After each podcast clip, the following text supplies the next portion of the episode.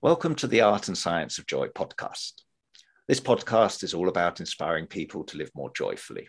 So if you're seeking a bit more joy in your own life or seeking to bring some more joy to the lives of others, then this podcast could well be for you. And in this second series of the podcast, we're focusing on joy's superpowers, special powers each and every one of us can cultivate and use in our lives. I'm Andrew Cannon, and I have the honor to be your host. In each episode, I'll be inviting our guests to share their words of wisdom on a specific joy superpower, whether that's in relation to personal growth, genuine belonging, positive impact, or simply having fun. So, welcome to episode nine of the Joy Superpower series. Today, I'm going to be talking with Kim Jocelyn Dickson, and together we're going to be exploring the joy superpower of reading, as well as taking a deep dive into the special superpower of reading to children. Kim is a parent, educator, writer, and a lifelong lover of books. Books have always had a powerful influence on Kim, from inspiring her to play as a child to inspiring her to become an author as an adult. Kim has nearly 30 years of experience in the elementary school classroom and currently teaches literature and writing in an independent school in Southern California. Kim frequently speaks on reading's powerful impact on young lives, and Kim is published author of various articles in psychology, literature, women's issues, and religion, amongst other topics.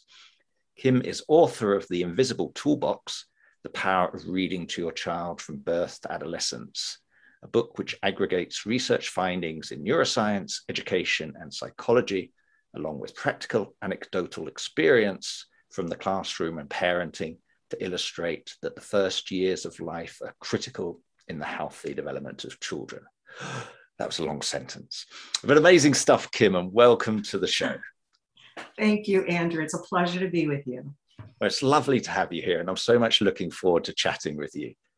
We I am too. That introduction was great, and you just sort of said it all. I'm not sure what else there is to say. I'm sure we'll find a lot more to say, Kim. Don't worry about that. And if we could start our conversation by talking about how books and the power of imagination have affected your own life, that would be wonderful.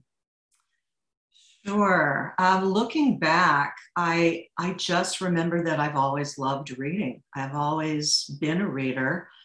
I've, you know, as I've thought about the influence that parents have on their children and their attitudes towards books, I have to give my mother credit for reading to us, to me and my older brothers, to making sure that we were uh, taking regular trips to the library, and we just always had access to books but when I think about their impact on me personally, I think about um, how they've actually inspired me in my life to take action about things. And so, I, for, for example, when I was a little girl, was really into this um, series, this mystery series called the Trixie Belden Mystery Series. And the blurb on the book was do you would you like to solve mysteries belong to a secret club ride swim travel go to parties with the best friends in the world and the adventures of trixie belden for you? So i mean they were just these fabulous books that appealed to my imagination and i devoured them. I read them multiple times and then i would take the ideas in the book and bring them into my own play life, impacting my dear best friend Sally, who lived next door, who would go along with any capers or ideas that I had.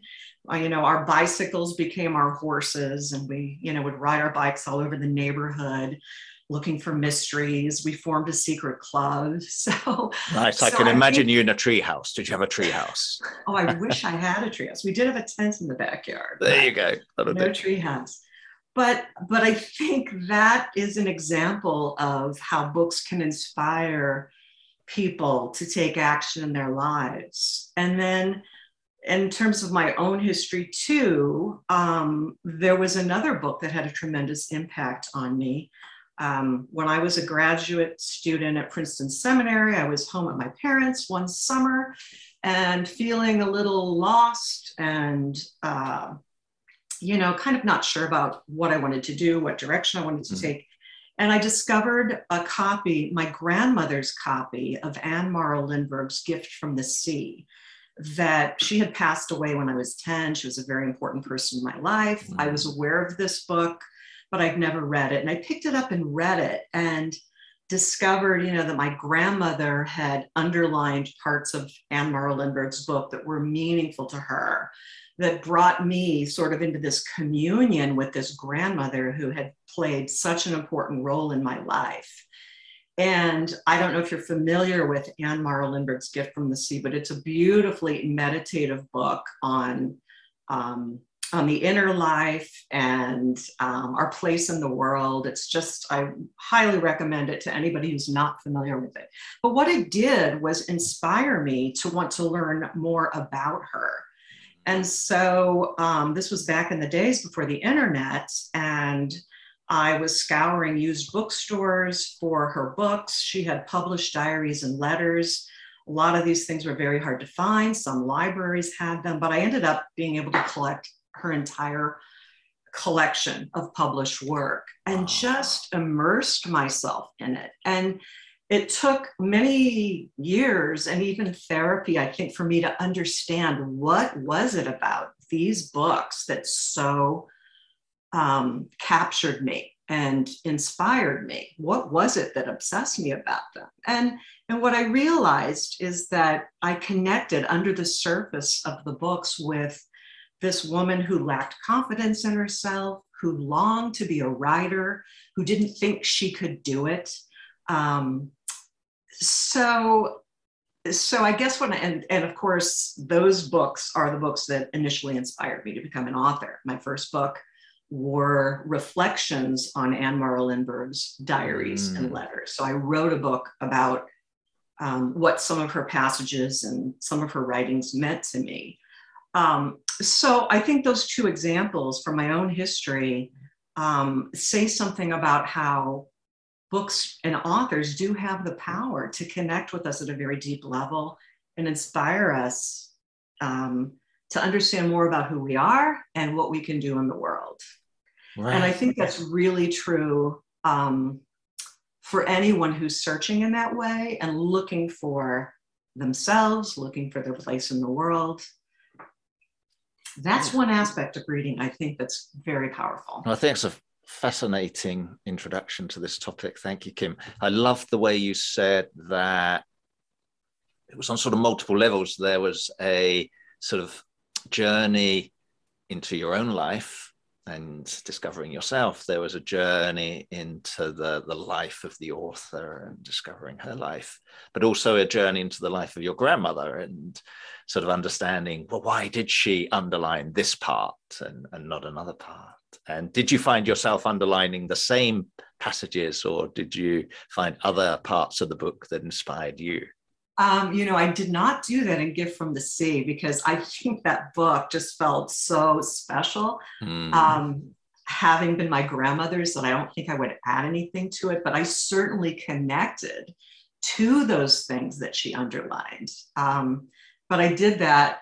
Um, oh yeah, all throughout Anne's collection, her five published diaries and letters. I mean, they are dog-eared. I've got post-it notes stuck throughout them.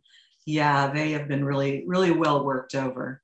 But you're right. I do think that there is a sort of communion that goes on. And the fact, I mean, I think it probably would have happened between myself and Anne Morrow Lindbergh's book um, but bringing my grandmother into it was an extremely powerful thing too, because I didn't have the privilege of knowing her as an adult.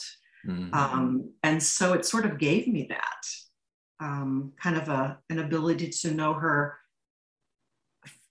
being in a different developmental place myself. That's a gift. That's a gift. And uh, the other thing I, I enjoyed you mentioning was that, you know, if you're seeking something, you can find it in the pages of a book, perhaps. And I also wonder about the other side of that by, you know, not just seeking, but entering with an open mind, just picking a book randomly from a shelf and letting yourself be drawn into the mystery that awaits you. Yeah, I'm trying to think how often I do that. Usually there's something that hooks me about it that I feel like there's some internal curiosity, but but I think when I pulled that book off the shelf, I mean, the only reason I think I did it is because the, the Lindbergh name was, um, I was so familiar with. I come from St. Louis, Missouri, which mm. is where Charles Lindbergh's Spirit of St. Louis airplane um, it derived its funding and its name, and my high school was named after that. So there was always like a little curiosity about this book on our shelf. Um, but I didn't pick it up earlier. I picked it up at just the time that I needed it when I was searching. That's interesting. Yeah, as if it was calling you somehow. And I think it was. I think it was one of those moments of grace. Yeah. That's amazing. Yeah, because it certainly opened many doors for me and led me on a journey I never would have imagined a little book like that. So it's been a fantastic journey, and we're going to deep dive into that journey as we talk on in this episode. I'd like to focus a little bit more broadly on the this power of reading. Obviously, it's had a major impact on your own life um, in many ways, as you've already given us a small window into that. How do you see reading impacting us on a societal level? That's a great question. That's a big question. Um, well, just on a very broad way, I mean, I think reading literacy is something that's important societally because I mean we want we want our society to be composed of individuals that um, that have um, you know that have these skills that can read that can think. I mean i think that literacy skills cause a person to think. It causes us to open our eyes outside of ourselves. I mean i think that's one of the the movements of of of uh, reading you know that i was kind of describing in my own life and that i've certainly seen in others.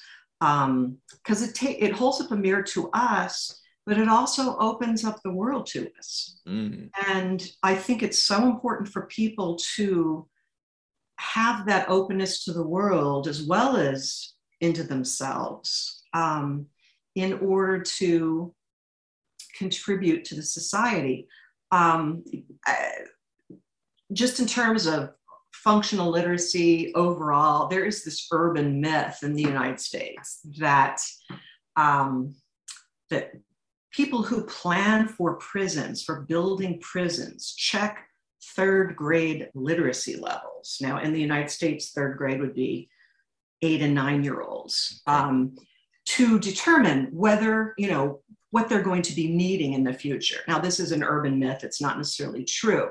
But what is true about it is that third grade is considered this watershed year in other words, if a child is not reading on grade level by third grade, if they don't have those fundamental literacy mm. skills, um, they will um, they will be unable to fulfill the potential that they could have, and it will impact their options for their future lives. Um, uh, people that are in prisons typically do have very low literacy levels. So so I look at reading as a critical, fundamental, necessary skill for human beings to have in order to fulfill their potential as individuals. And therefore, um, you know, um, causing their societies to flourish.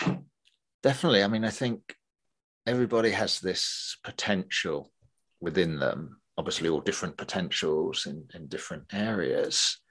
And I can see how reading can be a key to unlocking that potential, not only by broadening your perspective, perhaps by also developing your own curiosity and seeing yourself in a different way as well as you dive into those pages. I think that is exactly right. It is the key. It is the key. So, sense of life. So let's say it's the key. And so we know the, the lock is maybe a bit rusty in today's world, and the key is not always turning as fluidly as it should do within that lock. So, what do you think are some of the biggest challenges today when it comes to reading? Well, I do think that the technological revolution that we've experienced um, in the last few years has had and will continue to have if we're not um, aware of it. I it, a tremendous a tremendous impact on on reading frequency. Um, it certainly has with children, and I think it has with adults as well. Um, yeah, I mean, we we just have so many options for entertainment now at our fingertips, and there's no waiting for anything. I mean, you can stream anything of interest to you, and it's easy to do. Um, right. Reading requires um, deeper concentration, more concerted effort in terms of thinking. And um, so I, I do think technology is, is one of the things that's had an impact. I think attitudes towards reading um, can have an impact as well. I think, sadly, that the stereotype of the bookworm, you know, the person that's mm. just sitting inside with their book all day, um, lost to the world, um, has kind of a negative stereotype that I see as being sort of problematic with, with children. Um, that you know if your child is a big reader that means they're not going to be well rounded that means they're not going to do or be interested in exploring other things i don't think that's necessarily true um, but I do think the fear of being like a nerd or a geek is, which is what mm. I don't know what they call them where you are, but that's what kids are called who are smart and who read here. Um, so I think the culture around it, the understanding of it, at least here in the US, um, needs to have a bit of consciousness raising. Yeah, I think that's interesting. So if you took a bunch of kids um, and you asked them, you know, are you readers? you know, would there sort of be a negative sort of connotation to that sort of putting up your hand and sort of fearing that your peers would think you rather strange, um, not well, conforming to the to the yeah. norms?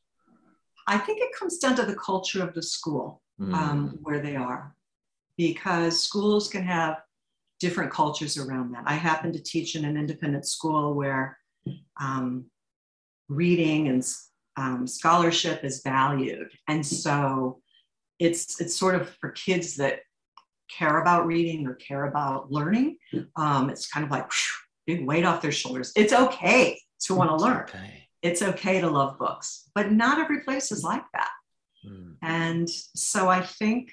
Um, and media can be influential on that, can't it? And I remember in my own sort of life and reading to my son the Harry Potter books uh, and the way that you know they Hermione Granger actually becomes you know a hero from this nerdy yeah. stereotype and the actual power of having that knowledge and that ability to read. And the, that series is made into a very positive thing and i'm sure that's not by chance from the author.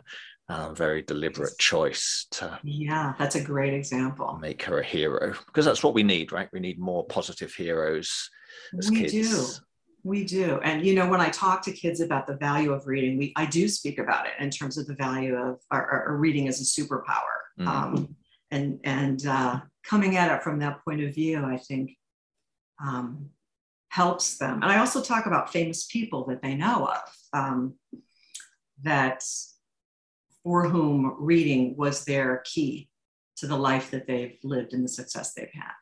So, um, yeah, it's.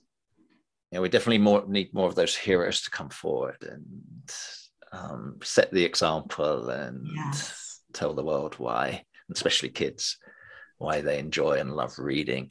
The tech revolution is an interesting one, you know, because technology is, you know, by itself neutral it's i don't think it's either positive or negative it's just a neutral thing and obviously we have the power then to do with it as we, as we like unfortunately that power is not distributed evenly and some people and some organizations have more power than others to to influence things as we know mm-hmm. and one of the pet peeves i have with that is that they've somehow tried to or they market that easiness is good so, you know, we can make your life easy.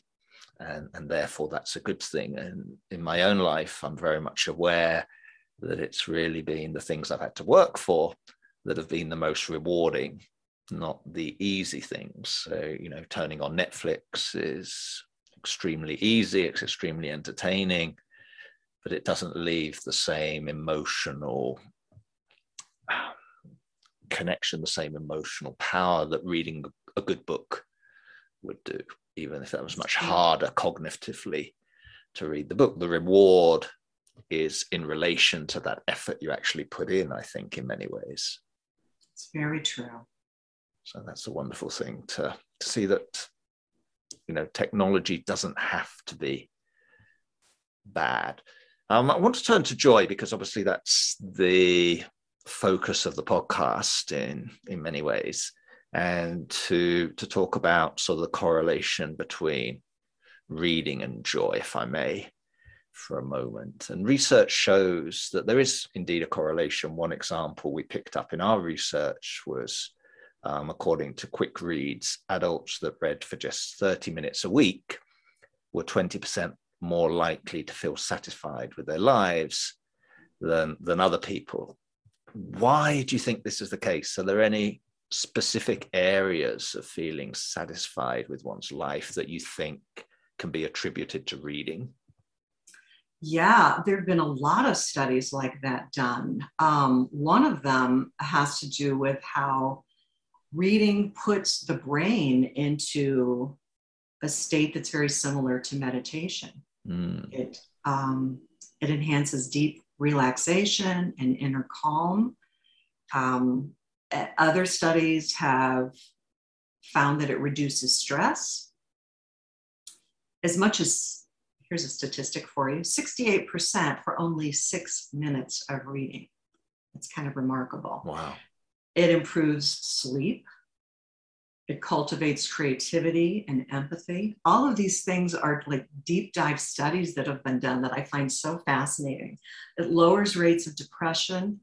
Um, the study about empathy, I think, is really interesting and one that I write about in my book because when we read fiction, we necessarily put ourselves into the shoes mm. of the characters that we're reading about. So it actually activates the part of the brain that is activated through the feeling of empathy. So, readers of fiction practice empathy and that it can affect one's life, which makes total sense to me because if reading broadens your outlook and your understanding of people outside of yourself, um, it seems to me that that's going to encourage you to be a more empathetic person.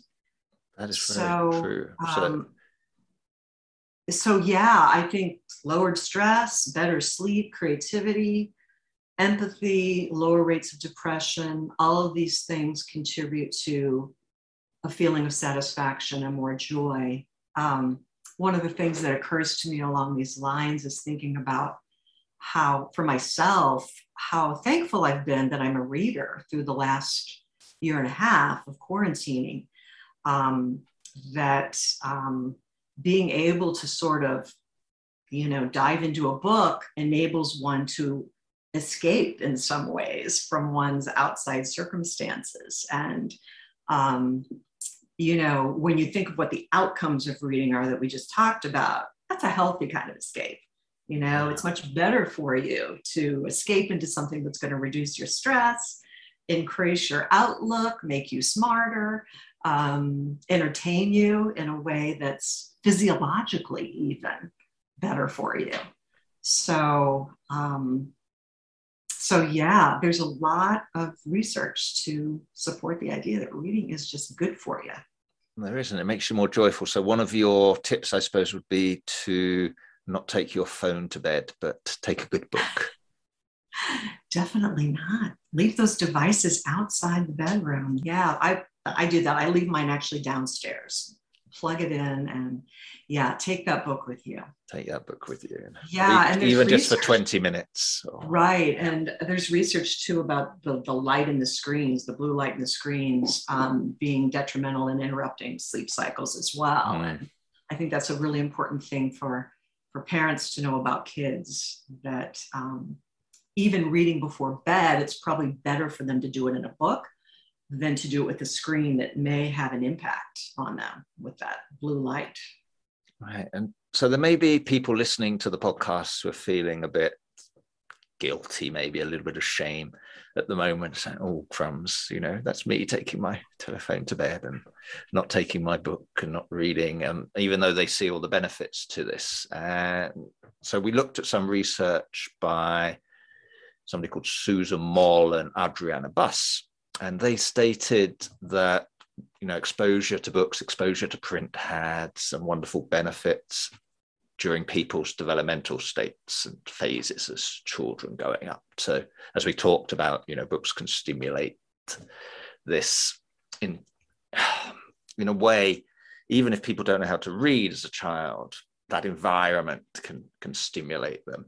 And as they grow up as children it helps their oral language development, obviously, as they start to read and they become better spellers. And university students who read to pleasure tend to be more successful academically. So it's not just academic reading, but also reading for pleasure. But when you think about it from a, a cognitive perspective, you know, is there a benefit even starting late in life? You know, you could be 60, 70, and you haven't really been much of a reader. Can you see a, a benefit to starting it even at this late stage in life?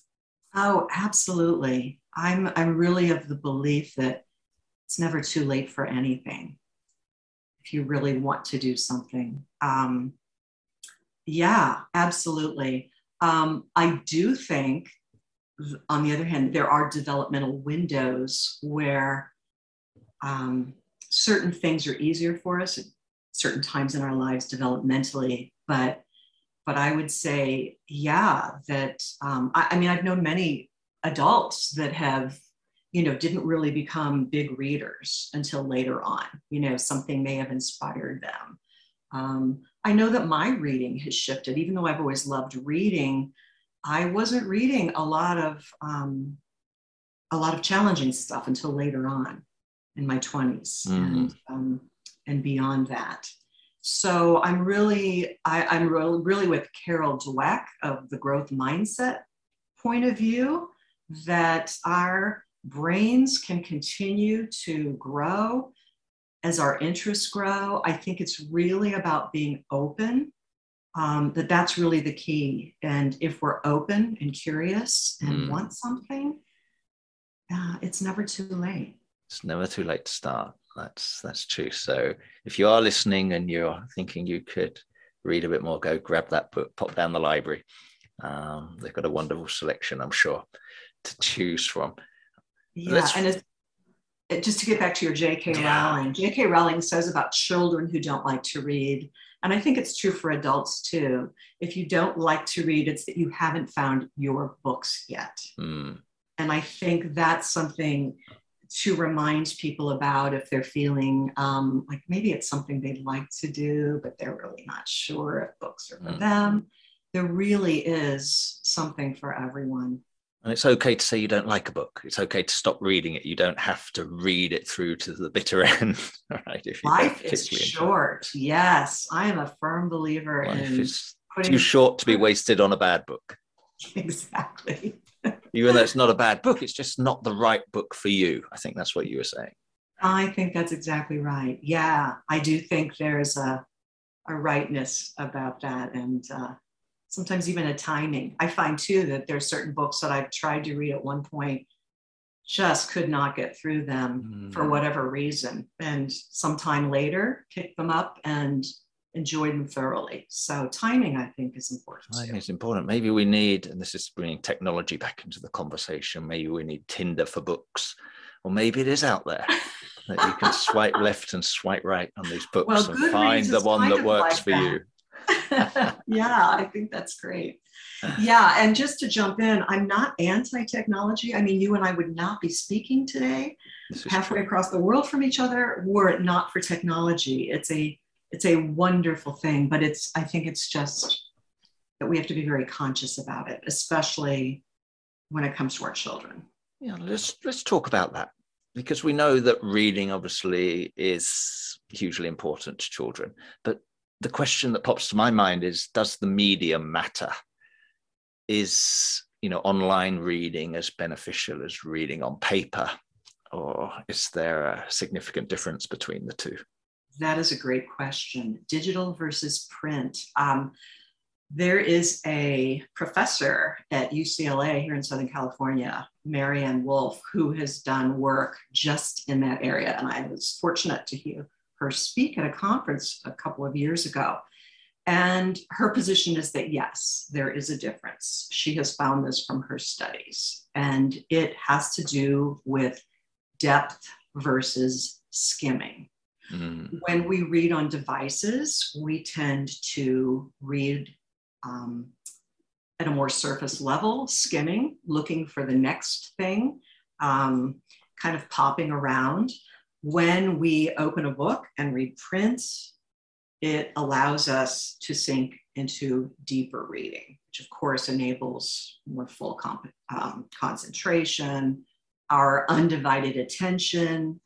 Uh, so yeah, there is there is definitely a difference. Um, I don't know what your experience is, is with this. I can tell you for myself, I've experienced this in my own reading life. Um, mm I was sort of a latecomer to social media. And I have found since I am online more that my own um, attention span for deep reading has been impacted because there's a part of my brain that's always kind of thinking in the background wonder what's going on out there you know mm. is there anything that i'm missing and so um, I don't know that I've solved this for myself. I think it's, you know, it's about leaving devices kind of like you say at bedtime, maybe putting them in a separate room. But I've experienced this for myself that his, it has impacted um, the way that my attention works in my, my own reading with print. Um, I'm not sure what the solution is except to lock up those devices. Yeah we get we get back i also love them. I yeah. love what it enables. I love it. I think we just have to really be aware of this and make decisions for ourselves. To seek the balance. Yeah i think in, you know what i find is that skimming definitely um, especially as i've got a touch screen laptop as well that i just can skim through it just like uh, on a telephone something else that i find myself doing is you know having multiple windows open and therefore as you say thinking, okay, what's happening on this thread or what's happening in that channel? And so that focus, that ability just to get into the thing is impacted. And, and then finally, my eyes get more tired, I find, um, looking at the screen than they do reading a book. I agree. I do find that there is a, yeah, that I, if I've spent too much time skimming and zipping from platform to platform, there is kind of an exhaustion that comes in, and there it's not a good feeling of exhaustion. It's just a it's a tired feeling. It's it's uh, kind of an unsatisfactory feeling. Whereas if I've spent time deeply in a book, mm. A different feeling of satisfaction. It is, and yeah. we know we talked about screens, and we know that not all content is equal on a screen. So you know, we can't say that, as you say, all technology is bad, all content uh, on screens is bad. But we did find research by MacArthur and colleagues into toddlers' use of screens, which showed that increased use of screens significantly decreases the amount of time they spent reading at the age of five and up. So, giving the screens to toddlers has a negative impact on how they're reading. As older children how does that sort of reference your knowledge in the classroom as well as obviously oh, through your own research? Absolutely. Yeah there is a, there is a relationship between the amount of time that that children spend on screens and the amount of time that they spend reading. Um, yeah in fact you know in the classroom i i can i can always spot the kids that spend a lot of time online just mm-hmm. by their affect, their behavior. Um, these kids have a harder time concentrating, um, paying attention. Yeah. Um, t- tasks that are kind of complicated are more frustrating for them. um, yeah, there's just, and there's also a, a, sense of distance in them as well. You know, that there's mm, just a little bit of a disconnect. So, so yeah, there's definitely a relationship between screen time and amount of time spent reading. And when you bring up toddlers, um, yeah, that has to do with, you know, the, the years before they come to school here in the US, it's five kindergarten. Um, these are critical years in which 80 to 90% of brain growth happens. And, um, you know, teachers have always known from observation that what happens in those early years has a huge impact mm. on their readiness for school and for learning to read. But now, um, you know, we've got all of these great studies. Neuroscientists are able to actually look at the brain look at the brains of young children and compare them. And Dr. John Hutton from uh, Cincinnati Children's here in the US has a, liter- uh, a study that uh, his group is studying all of this. And I was a, fortunate to be at a conference this summer where he presented, and the brains of students, or not students, young children under the age of five, who have more screen time versus brains, children with less screen time and have been read to, there is a, a, distinct difference in the two in terms of the language centers that have been stimulated, their executive functioning. Um, there's a profound difference in that. And people who work with children know this mm. simply from observing kids in the classroom in terms of who comes you know to school ready to learn it's one of the things that has inspired me to write the book that I wrote because it's so clear that reading to children from the beginning on before they go to school has such a profound impact on their ability to learn to read and to be successful in school, to have all those tools in their toolbox when they come. Um, that you know, parents parents need to understand that. I mean, I think everyone knows reading is a good mm. thing. I mean, that's always been widely known. But what's wonderful about what's happening now is that now scientists are proving why it matters so much. Yeah, and I think that's really important because the the difference now is obviously, as you say, that the options that the children have, even toddlers, you know, to put an iPad in their in their crib is an option some parents take um, because it's right. easy, it's convenient, it calms the kid down. I remember being in a restaurant last week with my own daughter, and we were seeing a, family on the, the table next to us, and they had a very sort of young infant, probably about eight months or something, who the mother was obviously, you know, going to breastfeed.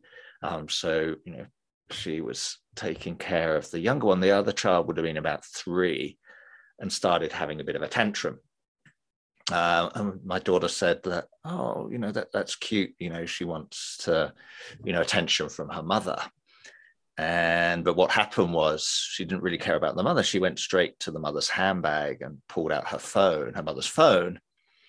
And you know, the mother turned it on and she just sat there you know, looking at something on the phone, and all of a sudden the tantrum was over. And that was just my, my child, you know, her own jaw dropped at watching that and thought, wow, is, yeah, is what it is? It's astonishing, isn't it? And so understandable. Mm. I mean, because anybody who's been a parent of a preschooler or a baby, when you're out in public or at the airport or something like that, it's not easy. And I can understand why parents reach for these things mm-hmm. because there's that helpless feeling. But on the other hand, um, I think again, that's where it's so important for people to realize what's at stake mm. when they make choices like that. Yeah. Um, speaking of preschoolers, again, I just wrote an article about um, the number one show on Netflix, which is CoComelon. It is targeted to preschoolers and it is targeted as developmentally appropriate, nursery rhymes, songs, all those mm. little songs that you want your child to learn when they're little. Um, but it is the number one wow. streaming show on Netflix. I mean, over and against all those shows that got people through the quarantine. which is astonishing. And on the other hand, not surprising at all as a survival mechanism. Mm. But again, the downside of that is that it is not a replacement for curling up with your child in your lap, opening that book of nursery rhymes and reading to them. Um, one of the critical things that Dr. John Hutton's study found, the one who's working out of Cincinnati Children's Hospital, is that one of one of the essential differences between popping a child in front of a screen with nursery rhymes and sitting with them with with a book in your lap with a child in your lap reading nursery rhymes the key piece that's missing is that nurturing connection between the mm. child and the parent and this is one of the most important foundational pieces of this whole topic i think when it comes to um, the developmental issues around reading in young children. It's that connection between the parent and the child that makes all the difference. And um, not only in terms of what that does in the brain for the child's development, helping them thrive, but it has a huge impact on a child's attitude about reading. Because when a, an adult, when their parent, who is everything in the world to them, mm spends time with them, focusing just on them in a book, what does that tell them is important? They're important. Books are important. You know, it introduces them to what the rewards and the payoffs are when you read a book. Mm-hmm. Children who come to school that have not been taught what the rewards or the payoffs are are really at a disadvantage because reading, learning to read is hard work if you don't come to school with those tools in your toolbox that have scaffolded um, all those pre literacy skills, literally in your brain and in your heart, your attitude, um, why should you care about letters and the sounds they make? And what is this, you know, mm-hmm. kids who come to school having been read to already know that there's going to be something in them, the joy of the story. They already understand that. So they come with an open heart towards reading. Yeah, I think this opening up of the parents' awareness, as you said, you know, nobody wants to be the the parent whose kid's having a tantrum in the in the floor of the restaurant. You know, it's obvious. So, you know, these moments, it, it's understandable that parents make decisions um, just to get out of the situation, so to speak. Yeah.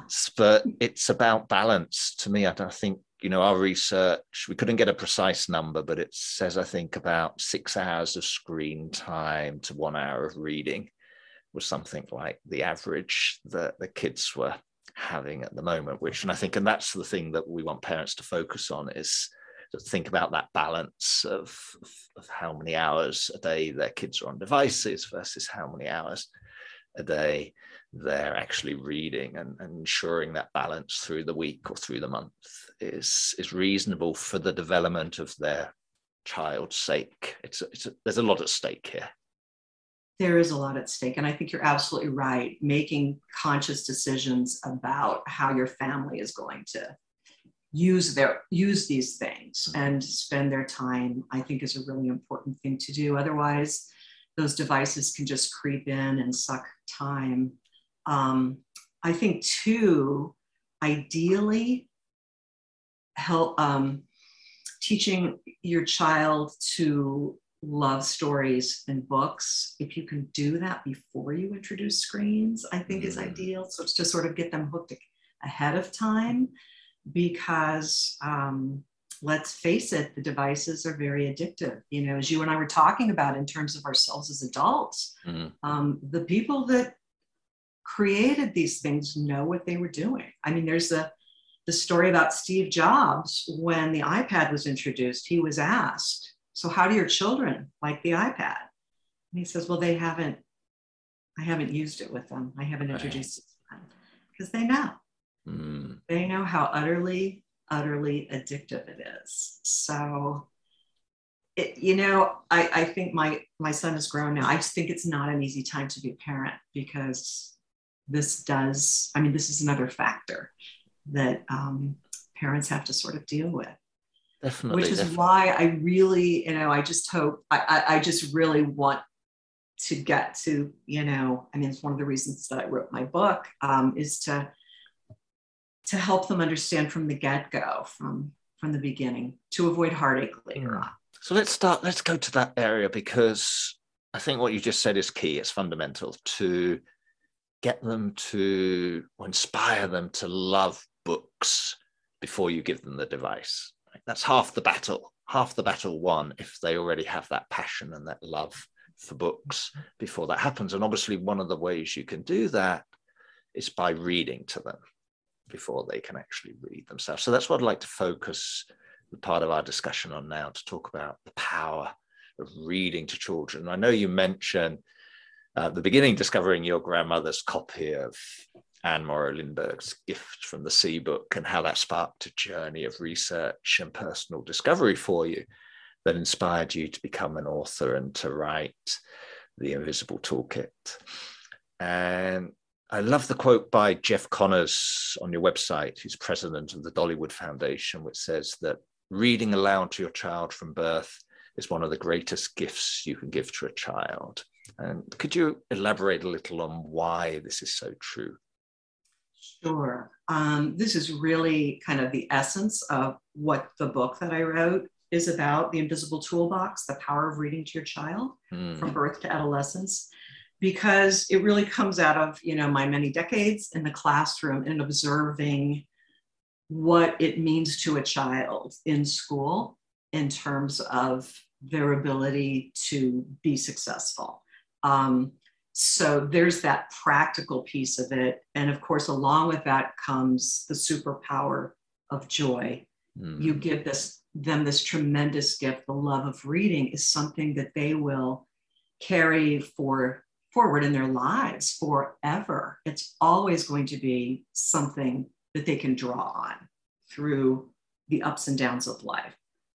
But in terms of the practical part, which is, you know, as a teacher, was something that's just was so clear, has been become so clear to me because I could see the difference in children who had really had no exposure before school to reading. Mm. I mean, they really come to school at a deficit because they're missing the scaffolding that occurs.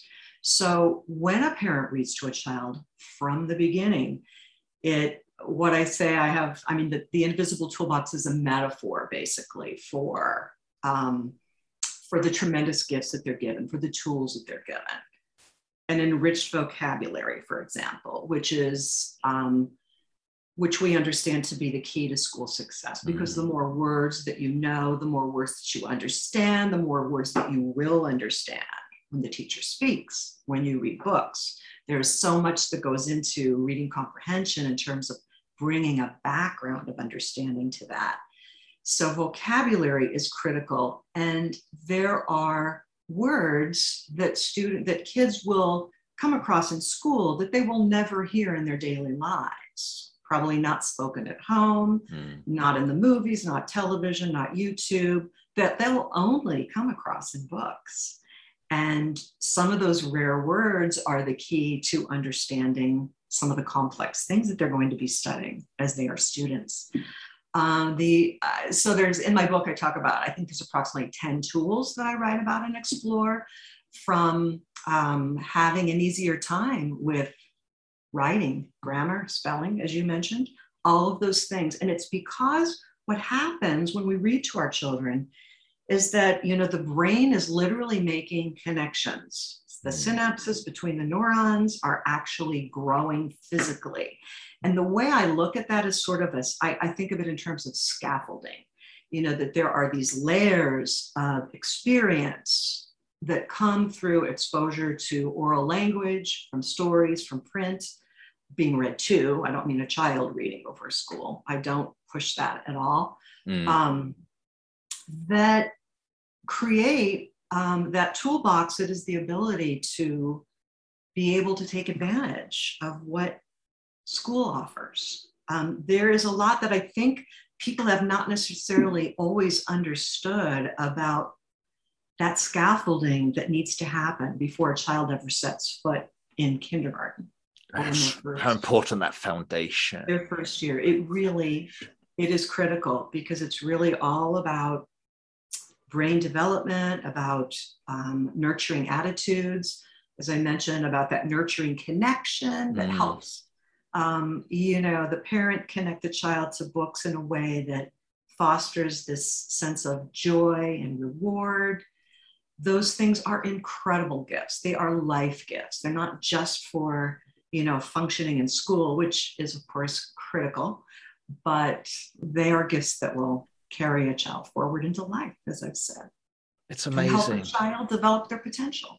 It's amazing. It's amazing. When we talk about joy and we talk about living a joy filled life, we talk about four pillars of joy. We talk about growth or well being. We talk about belonging. We talk about having a positive impact. And we talk about having fun. And I can see very clearly, having talked to you for the last half an hour or so, probably a bit longer by now, but talking to you, I can see how reading plays into all of those four pillars.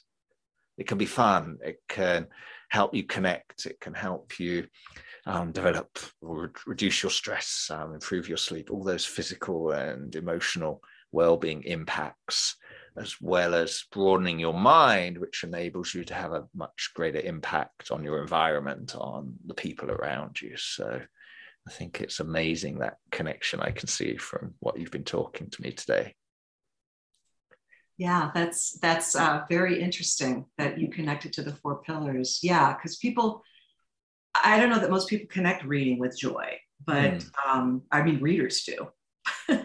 readers know, um, but but I think you're absolutely right. I mean, um, and I love that you know that we now have all this research to back up Mm. what many have intuitively understood about it, and um, But what a Yeah. gift to your children to give them, even if you don't have to worry about all four pillars at once, even if you select, okay, let's do, let's read to my child just for fun tonight.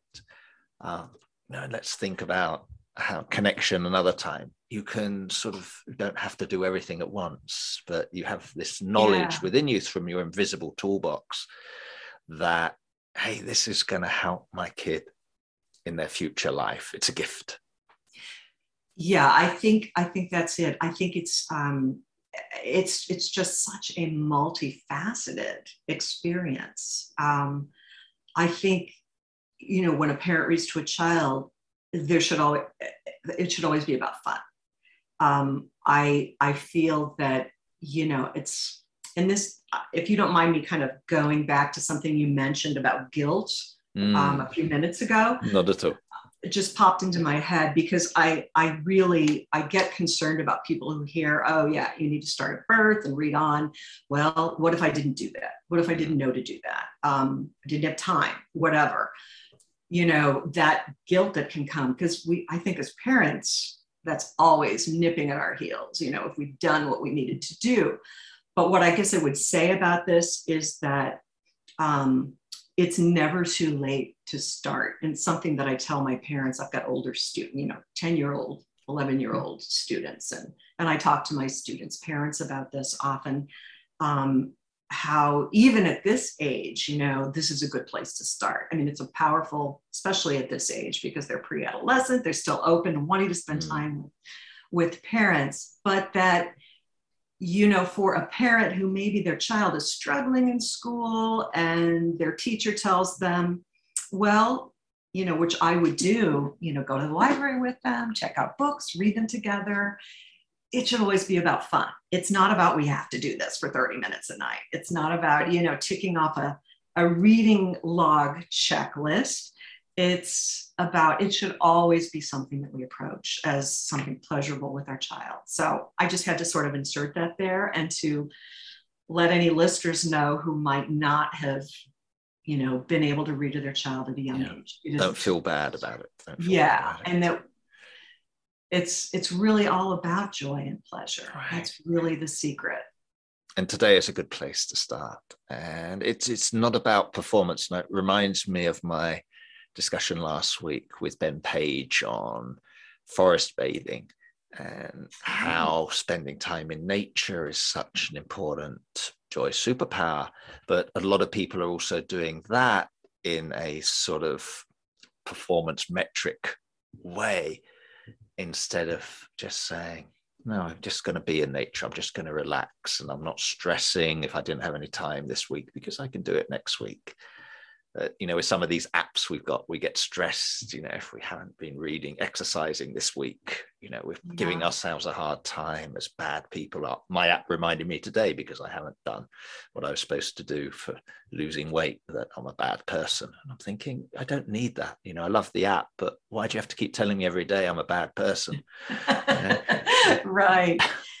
I yeah, can do without it, that bit right whatever the activity is whether it's forest bathing or reading if we can um, frame it you know in our in our minds as something that is so rewarding or pleasurable that it's just the thing itself. I mean um, when i think about when my son was young and um, i remember distinctly like when there was a certain hard time i was going through that you know those those moments at the end of the day when everything was done all the chores are done the work is done and you could just sort of relax sit down in a comfortable chair and open a book and read together it was you know one of the best times of the day. And if if that experience can be framed that way um, I, and that's another point that I, I think I ought to make is that it should be just as pleasurable for the adult as it should be for the child you know, that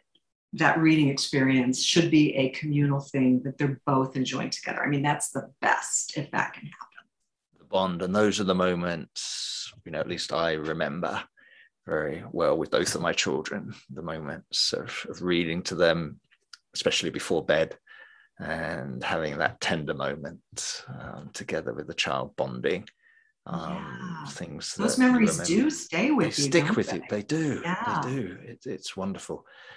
Just one last question on your book. You mentioned that there are different tools in the in the toolbox. Do you have a personal favorite?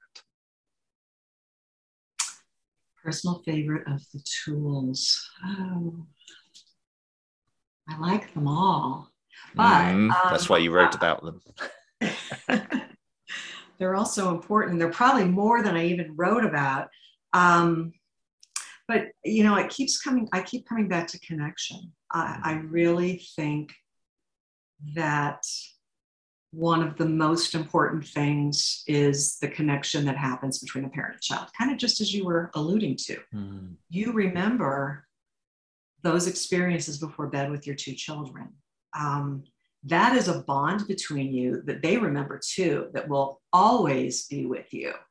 And I've experienced that with my son as well. In fact, it continues to be a source of connection for us mm. um, because he's a he's still a, a, a, huge reader, and we talk books and swap books back and forth, and so it's still an important point of connection for us. So I would say that is probably my favorite because I see it as being so foundational to the others. Because without that, none of the others really happen, you know?